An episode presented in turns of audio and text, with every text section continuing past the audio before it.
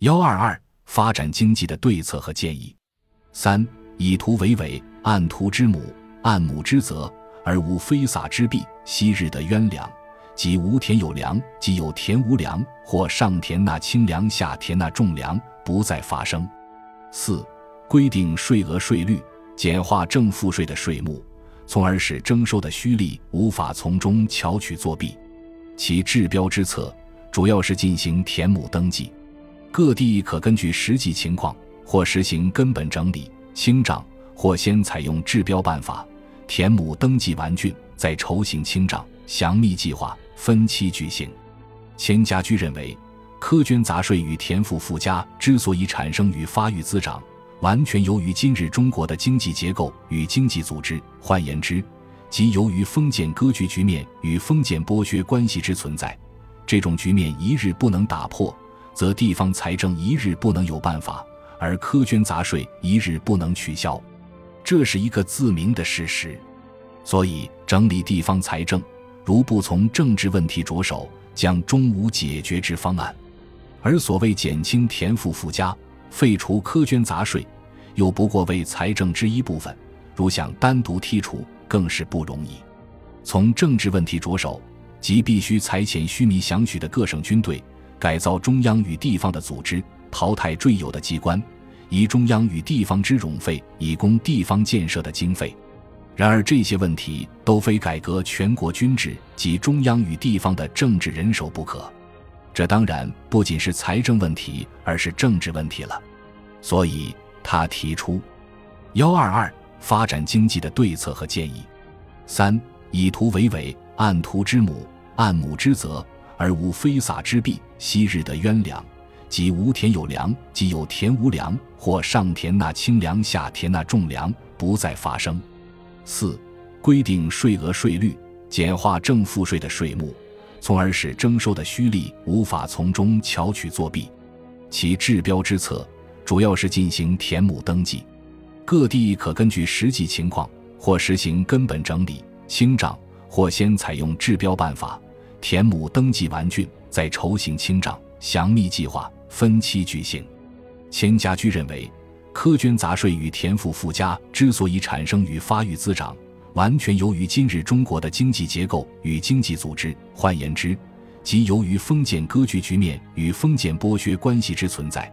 这种局面一日不能打破，则地方财政一日不能有办法，而苛捐杂税一日不能取消。这是一个自明的事实，所以整理地方财政，如不从政治问题着手，将终无解决之方案。而所谓减轻田赋附加、废除苛捐杂税，又不过为财政之一部分，如想单独剔除，更是不容易。从政治问题着手，即必须裁遣虚弥详许的各省军队，改造中央与地方的组织，淘汰赘有的机关。以中央与地方之冗费，以供地方建设的经费。然而这些问题都非改革全国军制及中央与地方的政治人手不可。这当然不仅是财政问题，而是政治问题了。所以他提出：幺二二发展经济的对策和建议。三以图为纬，按图之母，按母之泽，而无非撒之弊。昔日的冤粮。即无田有粮，即有田无粮，或上田纳轻粮，下田纳重粮，不再发生。四、规定税额税率，简化正赋税的税目，从而使征收的虚吏无法从中巧取作弊。其治标之策，主要是进行田亩登记。各地可根据实际情况，或实行根本整理清账，或先采用治标办法，田亩登记完竣，再筹行清账，详密计划。分期举行。钱家驹认为，苛捐杂税与田赋附加之所以产生与发育滋长，完全由于今日中国的经济结构与经济组织，换言之，即由于封建割据局面与封建剥削关系之存在。这种局面一日不能打破，则地方财政一日不能有办法，而苛捐杂税一日不能取消。这是一个自明的事实。所以，整理地方财政。如不从政治问题着手，将终无解决之方案。而所谓减轻田赋附加、废除苛捐杂税，又不过为财政之一部分，如想单独剔除，更是不容易。从政治问题着手，即必须裁遣须弥想取的各省军队，改造中央与地方的组织，淘汰赘有的机关，以中央与地方之冗费，以供地方建设的经费。然而，这些问题都非改革全国军制及中央与地方的政治人手不可。这当然不仅是财政问题，而是政治问题了。所以，他提出幺二二发展经济的对策和建议：三以图为纬，按图之母，按母之泽，而无非撒之弊。昔日的冤粮，即无田有粮，即有田无粮，或上田纳轻粮，下田纳重粮，不再发生。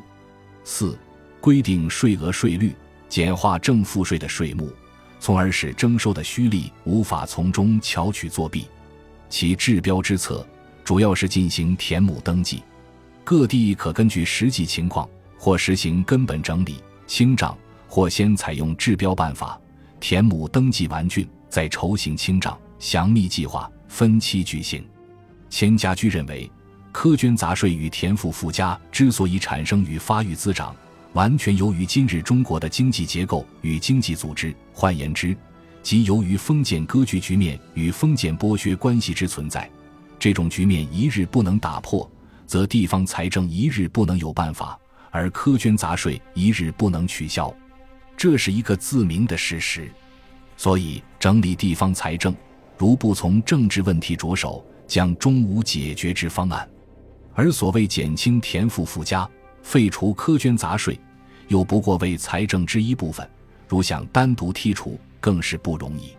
从政治问题着手，即必须裁遣须弥想取的各省军队，改造中央与地方的组织，淘汰赘有的机关，以中央与地方之冗费，以供地方建设的经费。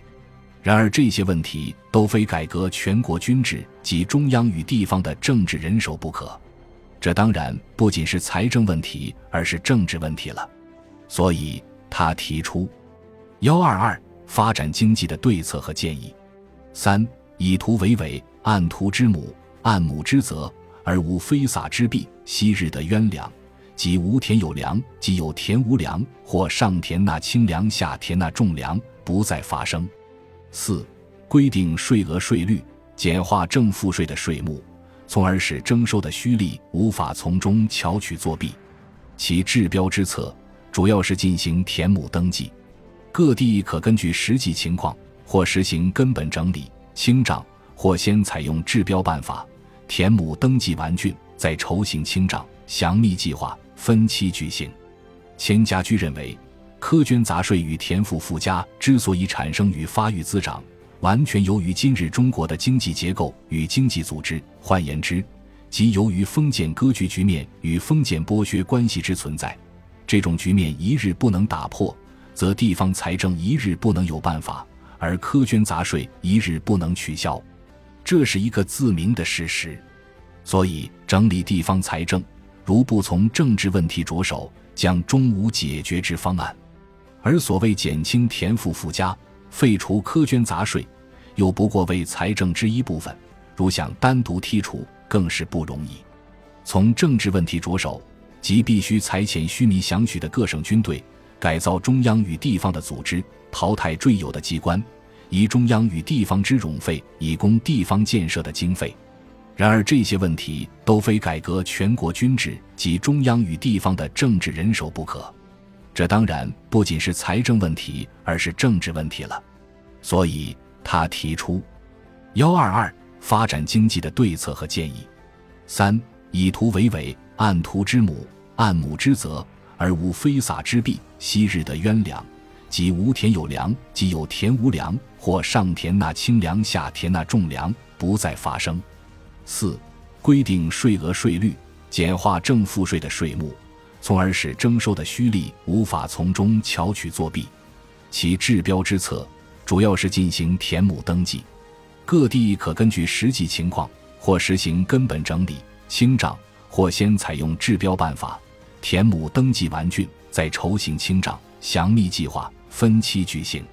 钱家驹认为，苛捐杂税与田赋附加之所以产生与发育滋长，完全由于今日中国的经济结构与经济组织，换言之，即由于封建割据局面与封建剥削关系之存在，这种局面一日不能打破，则地方财政一日不能有办法，而苛捐杂税一日不能取消，这是一个自明的事实。所以，整理地方财政，如不从政治问题着手，将终无解决之方案。而所谓减轻田赋附加、废除苛捐杂税，又不过为财政之一部分，如想单独剔除，更是不容易。从政治问题着手，即必须裁遣须弥想许的各省军队，改造中央与地方的组织，淘汰赘有的机关，以中央与地方之冗费，以供地方建设的经费。然而，这些问题都非改革全国军制及中央与地方的政治人手不可。这当然不仅是财政问题，而是政治问题了。所以他提出：幺二二发展经济的对策和建议。三以图为纬，按图之母，按母之责，而无非撒之弊。昔日的冤粮，即无田有粮，即有田无粮，或上田纳轻粮，下田纳重粮，不再发生。四规定税额税率，简化正负税的税目。从而使征收的虚吏无法从中巧取作弊。其治标之策，主要是进行田亩登记。各地可根据实际情况，或实行根本整理清账，或先采用治标办法，田亩登记完竣，再筹行清账，详密计划，分期举行。钱家驹认为，苛捐杂税与田赋赋家之所以产生与发育滋长。完全由于今日中国的经济结构与经济组织，换言之，即由于封建割据局面与封建剥削关系之存在，这种局面一日不能打破，则地方财政一日不能有办法，而苛捐杂税一日不能取消，这是一个自明的事实。所以，整理地方财政，如不从政治问题着手，将终无解决之方案。而所谓减轻田赋附加。废除苛捐杂税，又不过为财政之一部分，如想单独剔除，更是不容易。从政治问题着手，即必须裁遣虚弥想取的各省军队，改造中央与地方的组织，淘汰赘有的机关，以中央与地方之冗费，以供地方建设的经费。然而，这些问题都非改革全国军制及中央与地方的政治人手不可。这当然不仅是财政问题，而是政治问题了。所以他提出。本集播放完毕，感谢您的收听，喜欢请订阅加关注，主页有更多精彩内容。